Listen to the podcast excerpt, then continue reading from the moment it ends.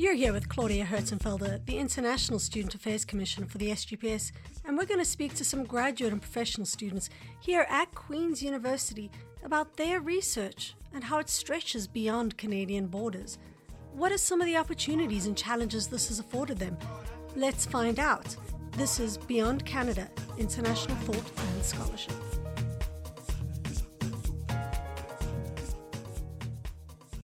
Welcome to the Animal Turn, Maddie. Thanks. Thanks for having me. Yeah, it's super exciting. For folks who are listening, they might not know that we actually live with one another. So I managed to co opt you to come and uh, speak about your awesome research with me on air, which is really exciting. Uh, so thank you so much for joining me today. In terms of thinking about going beyond Canada, I think that you've gone beyond Canada in a way that no other person I've interviewed has. Could you tell us a little bit about what your master's research was on? Yeah, um, so my master's research was actually studying snow in Antarctica, um, which is definitely beyond Canada. And so the aspect of snow that I was studying is um, how it's been changing as the climate warms. And and how is that different? So, like Antarctica is super far, um, and I think it's very much like you said beyond Canada. It's like the opposite of Canada how many people, before we get into your research, just thinking about Antarctica as a place, how many people get to go to Antarctica? Like, how accessible is it to folks? So, the part of Antarctica that I go to is called McMurdo Station. And during the summertime or the Antarctic summertime, which is usually uh, like November through February, there are about a thousand people at McMurdo Station. And then um, during the winter months, it drops down to only 100 people.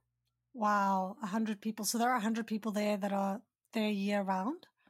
Uh, yes, for the most part, yes. Things are a little bit different this year. Um, mm-hmm. But yeah, usually about 100 people. And how many times have you been to Antarctica? Uh, it's been three times now. What? Oh my God. It's like my dream. One day, one day I will go to one of the poles and I will see something uh, incredible. Uh, did you see any animals while you were down there? Yeah. Um, so we saw there are loads of penguins, um, some orca whales, some whales that are called minke whales, and then seals are everywhere. Wow, that's so cool. And uh, what were you doing? So this was all tied to your master's research, and you you're an international student, right? Yes, yeah, I'm uh, coming from the U.S. And you were doing your master's at uh, Louisiana State University, and what were you doing it on exactly? Um, so I worked with data from weather stations, and then also we have um, some monitoring stations that are inside of ice covered lakes. So Antarctica does actually have lakes, um, but they're covered by about four meters of ice. And um, we have a station underneath the ice that measures the amount of sunlight that's able to get through the ice cover and into the water column. And so I was studying how snow accumulates on the surface of the lake ice and then blocks out the sunlight that gets into the water column below the the lake ice. Um, and sunlight's really important in those lakes for um, primary productivity and the microbial ecosystems that live there. Wow. Wow. And uh, how did you get this under that much ice? How do you get a weather station into that amount of ice? Um, so we first we jiffy drill, which um, if any of the listeners have been ice fishing before, I think a lot of people or a lot of ice fishers use a jiffy drill. Um, so we jiffy drill through most of the ice, and then when we get to the bottom of the ice, usually um, when there's like a half meter left, we have an instrument that um, circulates hot propylene glycol, um, and it's contained, so it's not leaking into the water or anything. But that heats up this metal pipe, which melts through the rest of the ice and um, creates a hole big enough for our sensors to to get through. Oh, so cool. And and you were saying that it's important so you want to understand how light is penetrating the ice. Uh, and you said that that's important for understanding microbial life. Why why is that important? Uh, yeah, so microbial ecosystems um, we're studying microbial ecosystems in an extreme environment, and this is um, important for understanding life on other planets. So, um, my the the principal advisor, or sorry, the primary investigator that I was working under, um, he's working on a few different NASA funded projects to send robots to um, places like Europa and Mars, which have, uh, yeah. That's um, so cool. It is, yeah. Um, and so they have that's sort of an ice covered uh, world, if you will, for the microbes. Um, and so we're understanding how microbes in the extreme environments on our planet um, could relate to possible life on other planets. What? That's insane. So, so what you're doing in Antarctica is not like I had immediately assumed that it had something to do with climate change, but you are concerned with life on other planets. Yes. Mm-hmm. Yes. yeah. It's so much more beyond Canada than what I was thinking.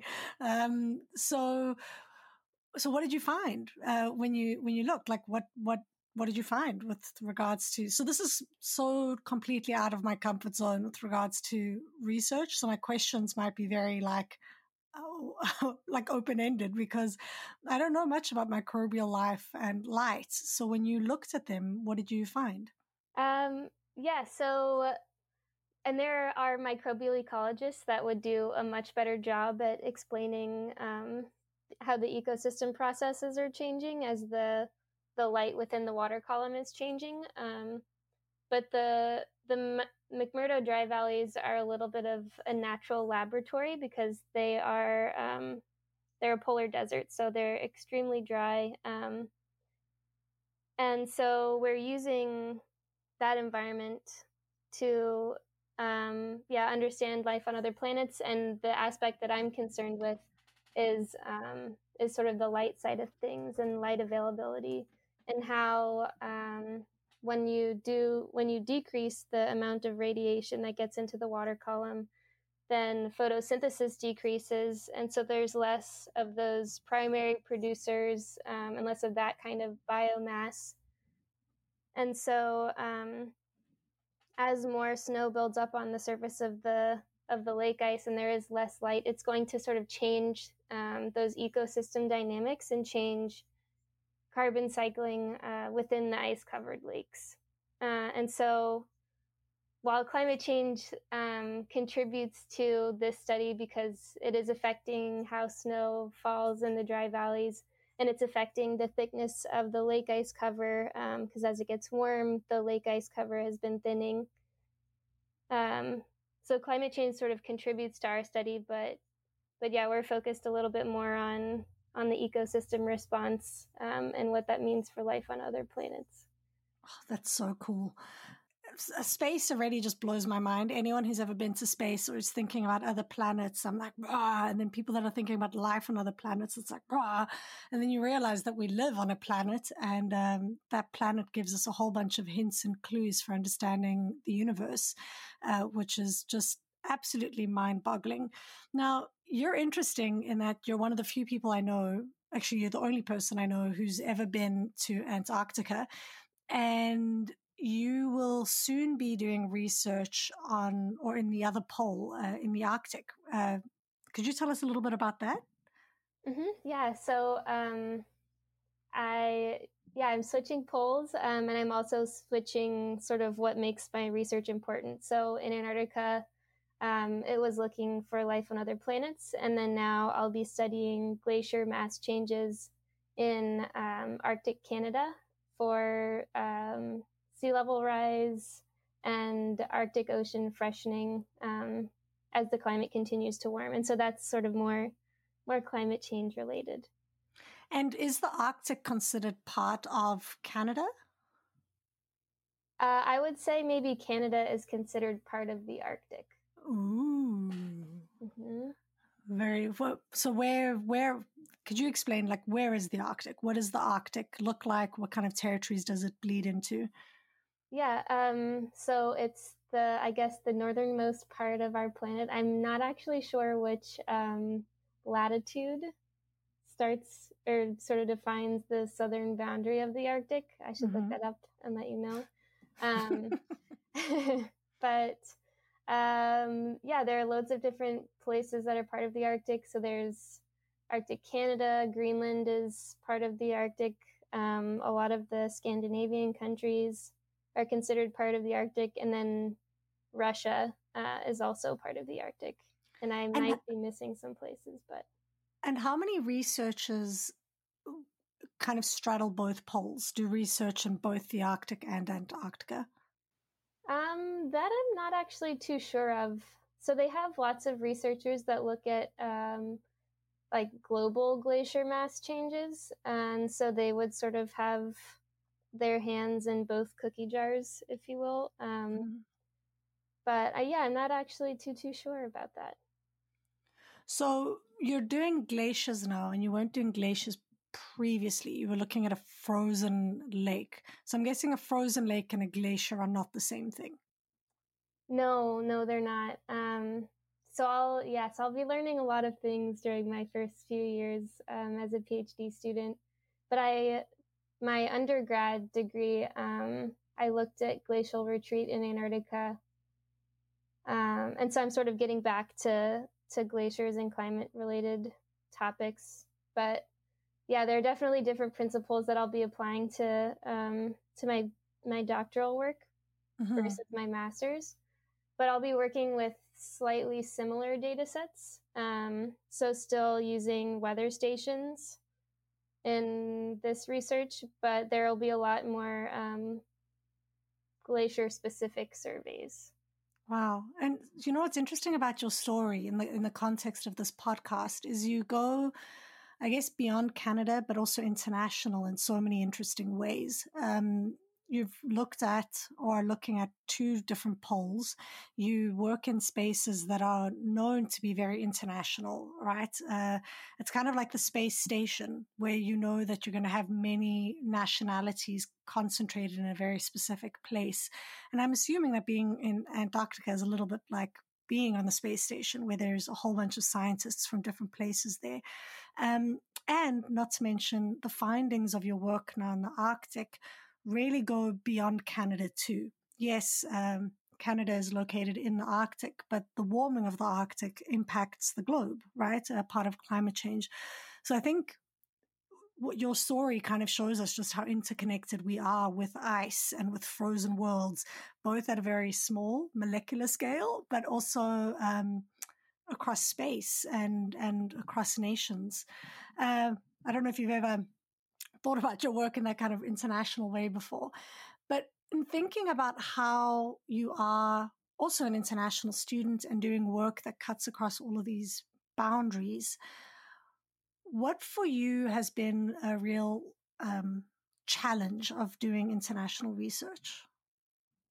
Um, so I think right now the biggest challenge was that our the field season was canceled. Um, mm. So that was the Antarctic and the Arctic field seasons, and that's just um, to protect people, to protect the northern communities, um, and then also to protect the countries that we would fly through to get to Antarctica, like um, New Zealand and Australia. Although there are some people um, that do get to have an Antarctic field season, but they'll be on a boat. So definitely, um, definitely isolated so uh, when you say protect, you're meaning protect for because of COVID 19? Mm-hmm, yes. Okay, so field season, so COVID 19 was disruptive because it's beyond your own geography. Um, it kind of stopped your ability to do the research and the work you need to do. Um, so, I mean, it just shows the kind of the linkages that are connected. And you said that you go through New Zealand. Uh, so you're from the US. Did you find getting to Antarctica administratively difficult at all? Like, how does it work with, like, do you need a visa to go to Antarctica? Yes. So there is a pretty solid system in place now um, for sending US researchers to Antarctica because, um, or just, yeah, or other people that go to Antarctica for other things because like I said, there are um, about a hundred, or sorry, about a thousand people that go every summer, and so New Zealand is used to handling people as they come through. Um, but yes, we do need to get visas, and it's a pretty long process just getting to the field. Mm-hmm. Uh, so, so other than other than um, you know having some difficulties with getting access to visas and a global pandemic halting your field research, is there any other kind of challenge that comes into play when when doing this kind of international research, or is it just uh, joys and rainbows?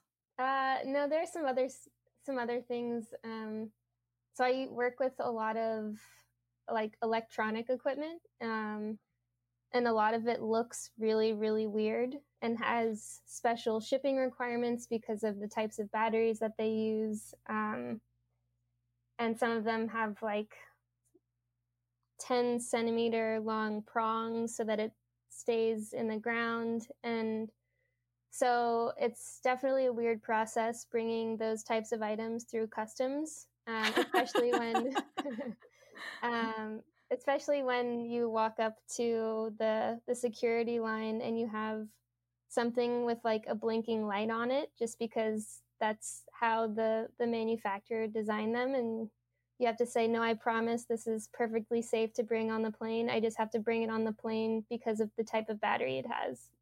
Um, so I you, think, yeah, we turned some heads, but I'm sure. Do you have to have like a particular permit with you in the airport, or do you just have to do a lot of explaining? Uh, both. we do a lot of explaining, um, and we do have to have special, like I think it's a hazardous cargo or a ha- yeah hazardous cargo or some sort of special customs forms, and especially a lot of the equipment is um, tens of thousands of dollars and so we have to have like high value goods forms and that sort of thing. Wow, I've never had to do any. I've I've traveled a fair bit, and I've never had to have a hazardous thing with me or a high value. I imagine must feel like a lot of pressure walking up to security and and having to have those conversations. It is, um, but sometimes, or at least in my experience, it's they've all been positive, and they're more curious about what we're using these things for. And um, it turns into a positive conversation where I get to tell them about my research. Uh, but it is, yeah, it's definitely a, a scary thing because it's like, what if they don't let you through with this item that you know is perfectly safe, but you can't convince them? Wow. Has that, do you know anyone that that's happened to? Not off the top of my head. I don't okay. think. Yeah. Oh, that's good. That's good. Okay, so what about uh, opportunities? Um, you're meeting a lot of different folks. You are from the US, studying in Canada, and uh, you know researching in places that are beyond maybe just Canadian borders. What for you are some of the opportunities of doing this type of uh, international research? Yeah, so one of them, um, going to Antarctica and going through New Zealand I think that uh, American and Kiwi researchers work pretty closely together because we're positioned sort of closely together while we're in the field in Antarctica. Um, so I'm I'm working on a collaborative project now, actually, with one of the Kiwi scientists who I met in the field, and then who's been working really closely with my previous advisor um, in the past. So international collaboration um, is definitely a big one. Yeah, that's so cool. And and did you meet each other in Antarctica itself, or did you meet each other in New Zealand? Yeah, I met I met him in Antarctica actually. Is he also a grad student? No, he's um he's a well established scientist now. Oh, very fancy. Yeah, uh, international. Do you find that it's challenging at all? Uh, you know, interacting with folks of different cultures, or in general, it's it's proven to be a really fruitful uh, endeavor. Not really. I think smiles go a long way whenever there are other sort of boundaries, but that's just traveling in general, I would say. Like we had um, at one of the field camps, we had some Korean scientists pop in for a few hours. And so we just offered them food and hot tea. And um, neither of us spoke the same language, but um, yeah, but it was still a positive experience. That's so cool. Yeah, I know. I think in some ways, science uh, seems to flatten some of these differences. Like you speak the same language of the ice or whatever it is, uh, which is really awesome. So, Maddie, you've said that you've just transitioned into doing your PhD. So your master's was in Antarctica and your PhD is in the Arctic. Where are you in your PhD um, at the moment? Um, uh, so I've just started, uh, let's see, a few months ago now.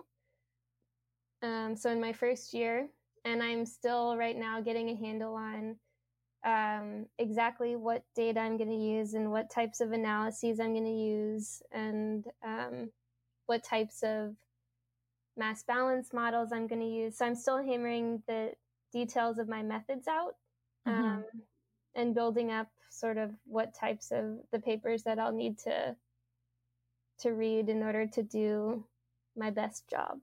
So you're in you're in early uh, like early stages of of planning uh, your project. Is this your project alone? Um, no, it's um, I would say it's a collaborative project, or I'm I'm part of a broader research community. So um, I'm in the ICE Climate Environment Lab, or ICE Lab at Queens, which is led by Dr. Laura Thomson. Um, and so I work closely with my lab mates and then our lab group is part of a broader Go Ice research group, which is also part of the larger ArcticNet research group. Um, wow. And so there's, yeah, there's a lot of, there are a lot of larger projects um, that my work will be able to contribute to.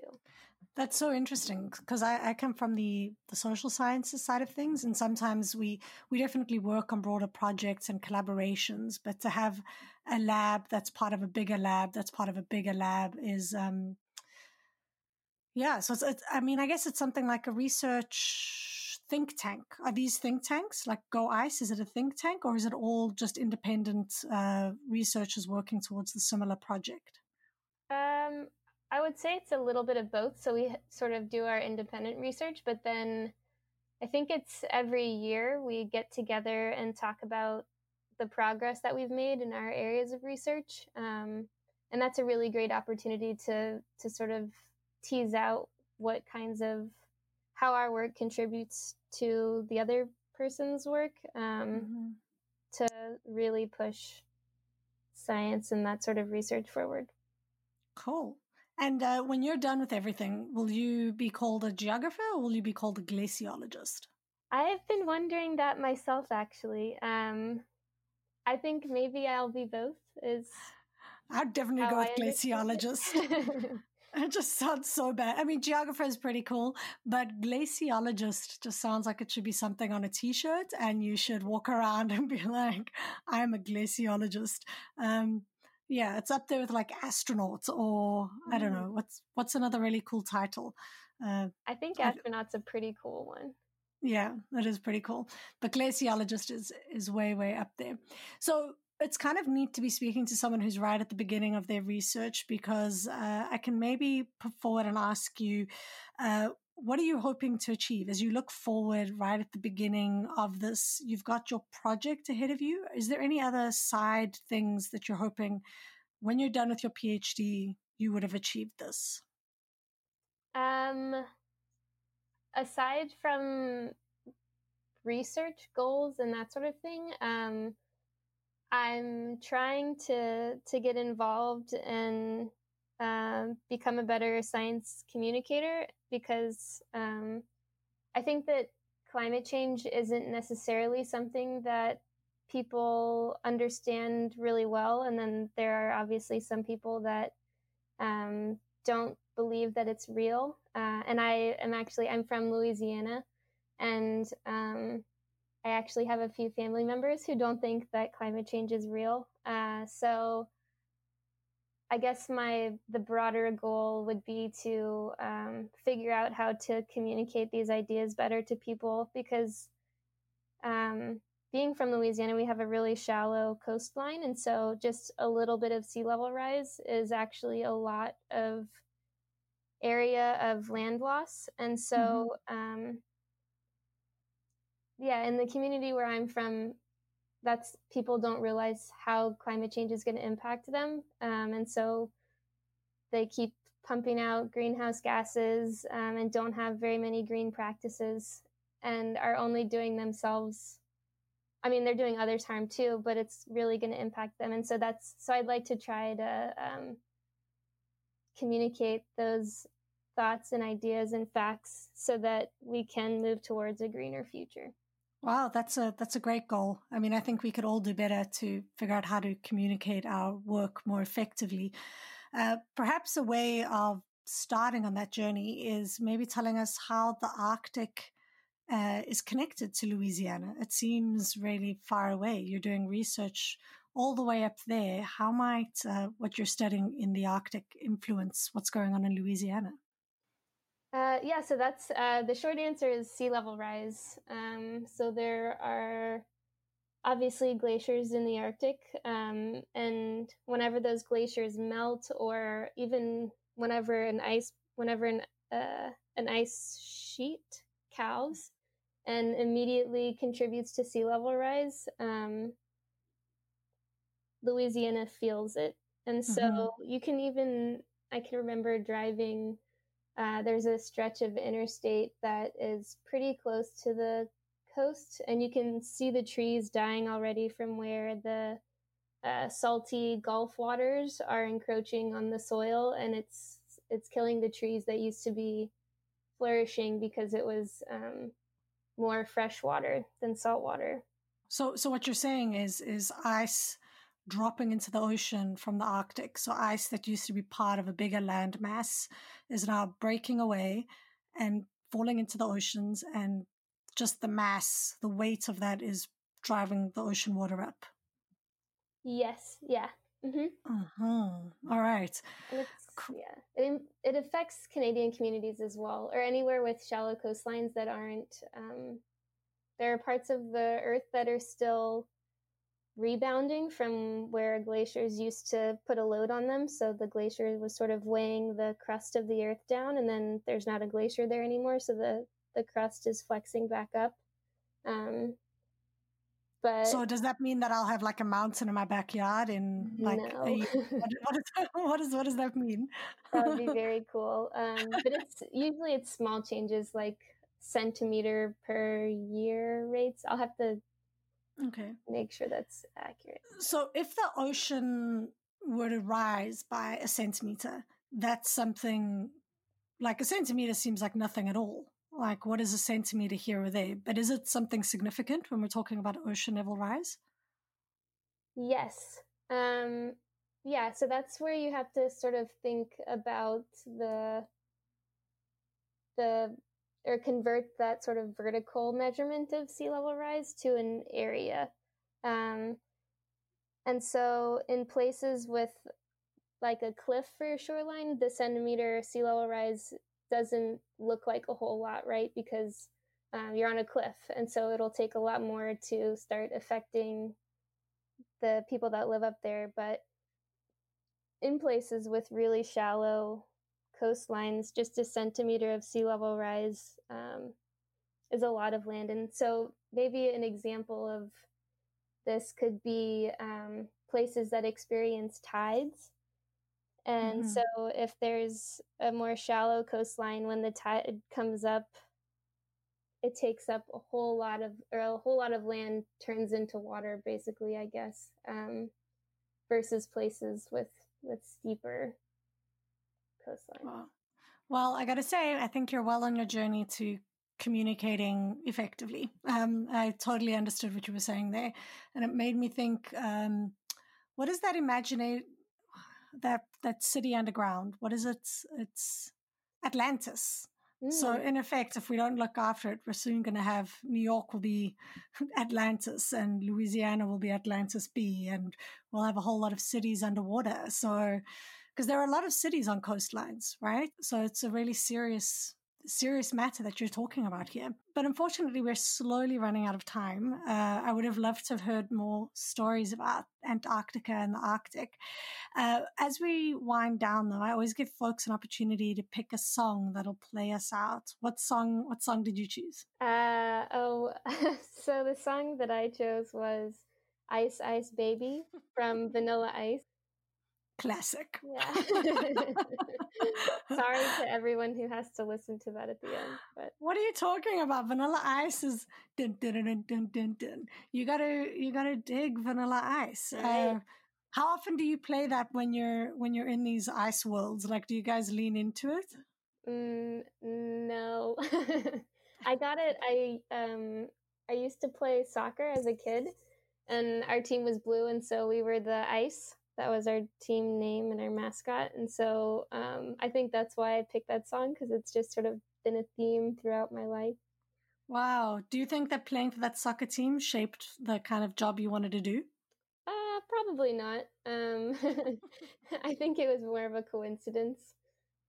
But who knows? Maybe. I actually hadn't thought about it until you asked about the song hectic. That's so interesting. Well, Maddie, it's been so great having you on uh, the show. I wish you the best of luck as you start planning and working your way through your PhD. And uh, fingers crossed that you'll be able to go up there next field season. Um, and thank you for all you're doing to combat climate change. Yeah, thanks for having me. This was great.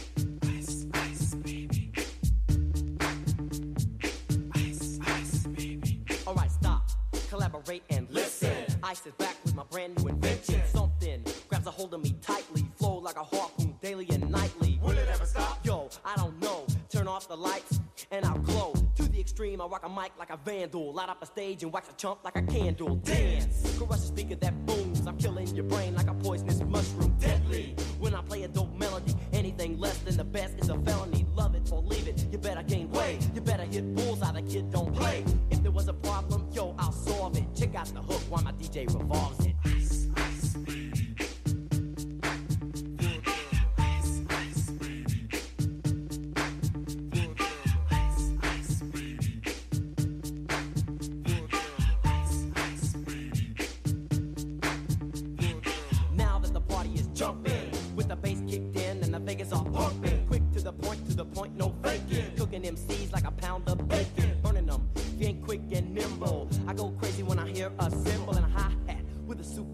it. time to go solo. Rolling, in my 5.0, put my rag top down so my hair can blow. The girl is on standby, waiting just to say hi. Did you stop? No, I just drove by, kept on. Pursuing to the next stop. I bust a left and I'm heading to the next block. The block was dead, yo, so I continue to A1A. Beachfront Avenue. Girls were hot, wearing less than bikinis. Rock men lovers, driving Lamborghinis. Jealous, cause I'm out getting mine. Shade with the gauge and vanilla with the nine. Ready for the chumps on the wall. Acting ill because they're full of eight ball. Gunshots ranged out like a bell. I grabbed my nine, all I heard was shells falling on the concrete real fast. Jumped in my car, slammed on the gas. Bumper to bumper, the avenue's packed. I'm trying to get away before the jack is jacked. Police on the scene, you know what I mean? They passed me up, could run it all. The dope means if there was a problem, yo, I'll solve it. Check out the hook while my DJ revolves it. Ice, ice,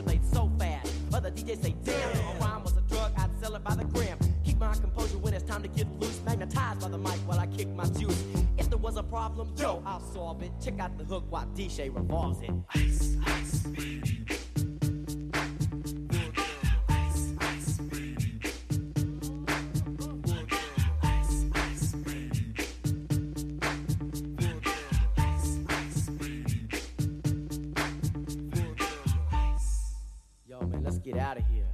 Word to your mother. Ice, ice, baby.